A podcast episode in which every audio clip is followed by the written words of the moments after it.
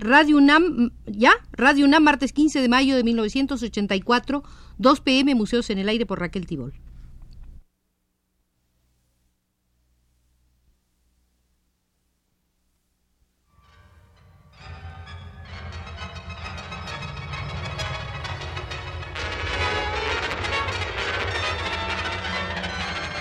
Museos en el Aire.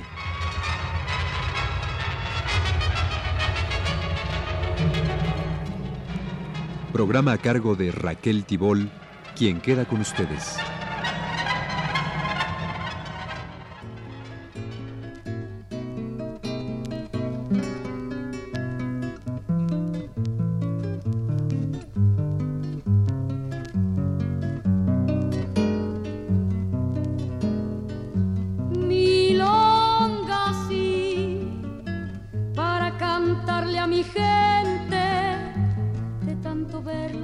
Será la cuarta visita al Museo de la Música Argentina. Ahora, como en las anteriores, haremos una revisión del estado de esa rama del arte durante los años de la dictadura militar. Hoy visitaremos la sala de Mercedes Sosa, quien se vio obligada a salir al exilio. Basándonos en su propio relato, conoceremos las razones. El 20 de octubre de 1978, promediando una gira artística que la había llevado a Rosario, Necochea y Buenos Aires, Mercedes Sosa cantaba en el almacén de San José de la ciudad de La Plata.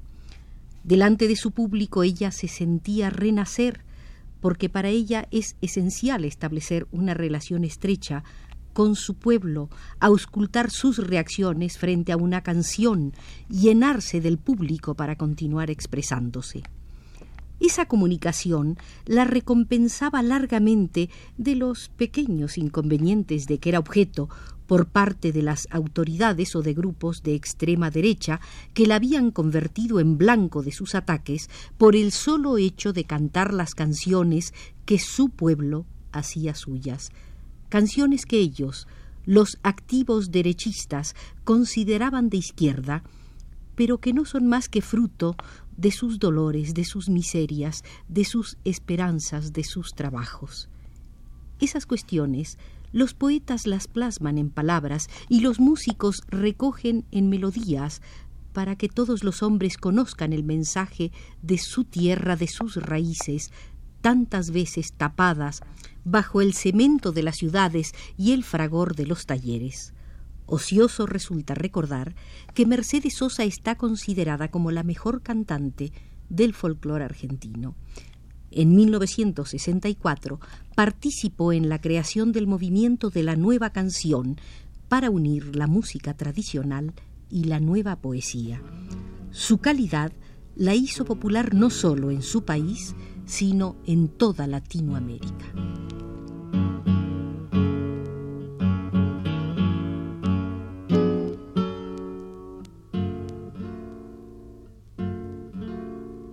Duérmase mi chango, ay junita y juna, mirando el burrito que pasa en la luna. Pero volvamos a esa noche del 20 de octubre de 1978.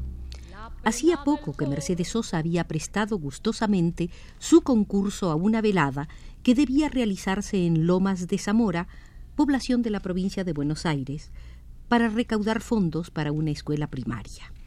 A ella, como a muchas otras personas, les daba tristeza ver el estado en que se encontraban algunas escuelas, olvidadas de los ministros, de los presupuestos, de los políticos, que parece que tienen preocupaciones más importantes. Escuelas que se sostienen solo gracias a la acción de las maestras que ponen de su propio sueldo, de por sí bajo, lo necesario para asegurar su funcionamiento. La directora de la escuelita de barrio le había pedido a Mercedes Sosa que fuera a cantar a beneficio de las obras que debían realizarse para mantenerla abierta.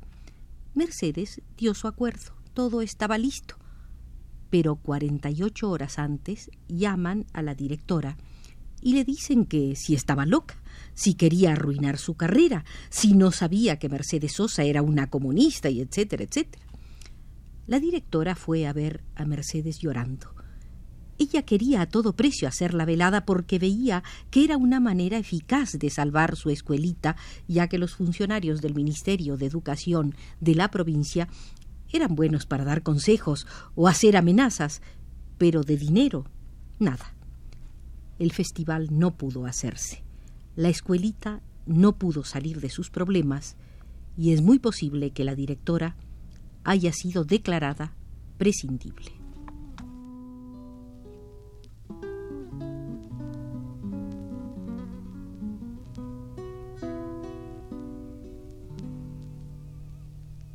Que se amontona en la noche, qué canción vuelve a crecer.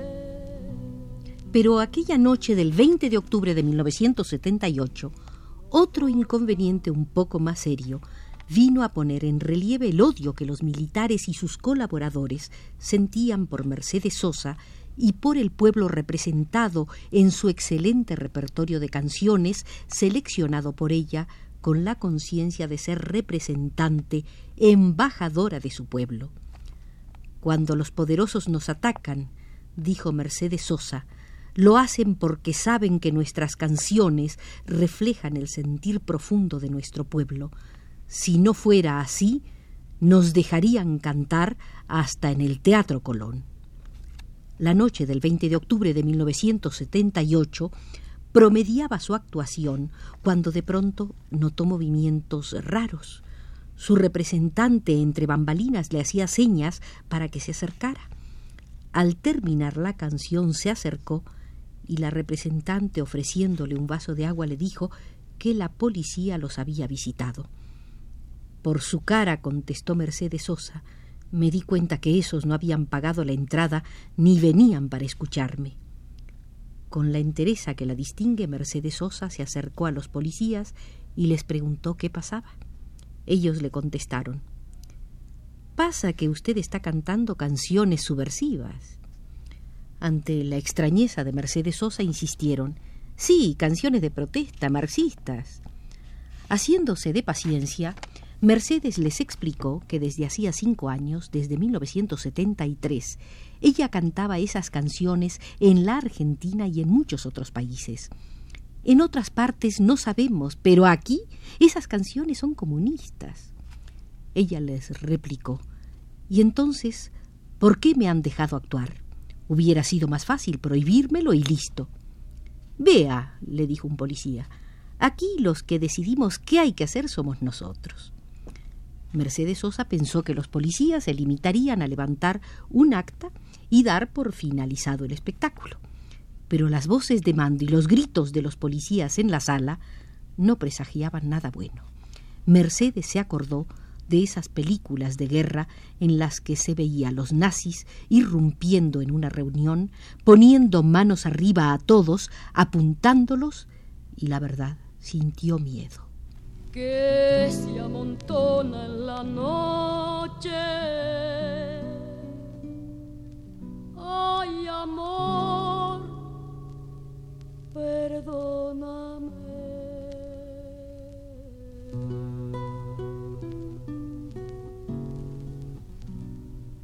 La discusión se desarrollaba en el propio escenario. De pronto un policía la manoseó groseramente, muy groseramente. Mercedes venció la humillación, la vergüenza, y le dijo con la máxima indignación: ¿qué haces, sinvergüenza? Era evidente que se trataba de una provocación para hacer reaccionar a los espectadores y después acusarlos de desorden y resistencia a la autoridad.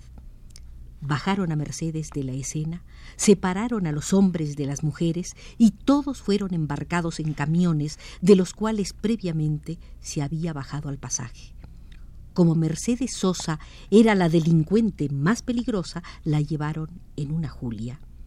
En el trayecto se les acercó el policía que la había ofendido, todo humillado y confuso, y le dijo muy quedito: perdóneme, señora, pero era una orden, tuve que hacerlo. Llegaron a la Comisaría Segunda de La Plata. El comisario Ronconi los trató descortésmente. Mercedes Sosa intentó pedir alguna explicación. La respuesta fue que no debía cantar más, que se callara de una vez. Siguieron los insultos soeces, hirientes. Mercedes Sosa y las demás personas fueron tratadas como delincuentes. Los fotografiaron, les tomaron las huellas digitales, los ficharon a uno por uno. No les permitían ir al baño, ni hablar, ni fumar. La gente tenía miedo. Un muchacho que se atrevió a hablar fue golpeado tan fuertemente por un policía que cayó al suelo semidesvanecido. La pesadilla duró hasta las 6 de la mañana. Poco a poco la gente que había asistido al almacén de San José comenzó a recuperar su libertad. Algunas mujeres tienen todavía suficiente ánimo como para reconfortar a su admirada cantante.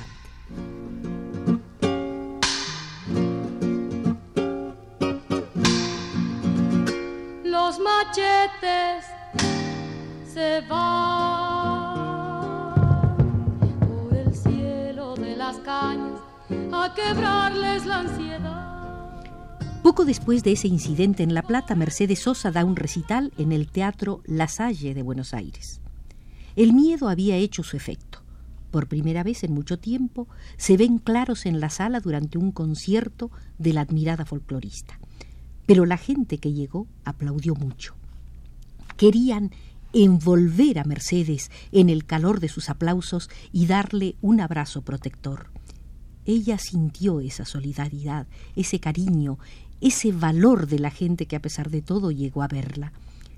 En ese recital Mercedes se entregó por completo a su canto, dio lo mejor de sí misma, se olvidó completamente de las mezquindades, de las amenazas.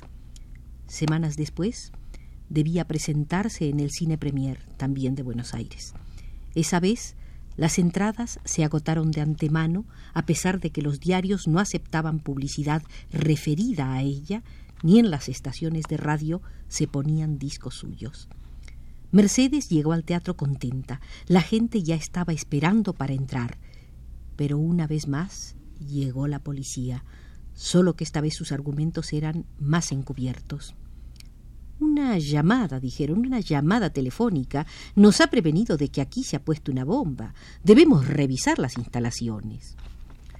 La revisión tomó horas. La gente se impacientó. La representación debió suspenderse. Se devolvió el dinero. Después de 2 anuncios tan claros, Mercedes Sosa consideró que debía partir. Ya al conocido cantante folclórico guaraní le habían volado la casa.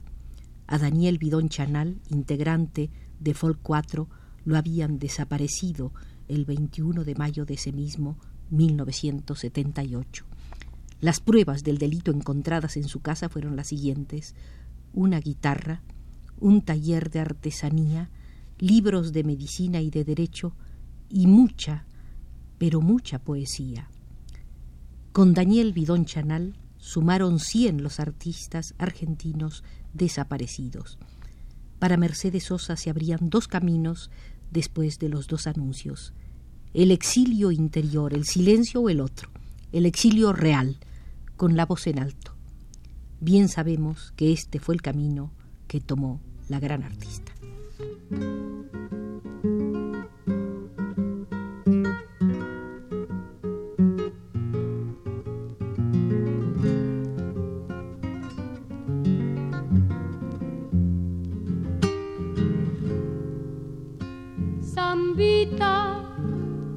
Que canten los humildes de mis pagos. Poco a poco los programadores de las estaciones de radio prefirieron optar por no tener problemas en la elección de intérpretes o temas y pasaban en su gran mayoría discos viejos de intérpretes fallecidos. Más vale esperar cantando, nacida de los boliches, donde el grito al...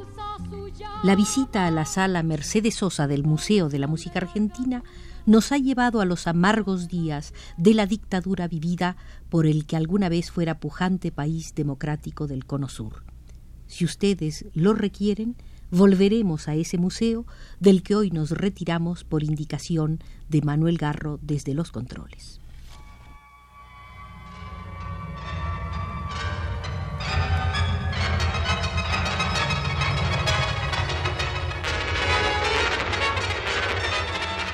Este fue Museos en el Aire.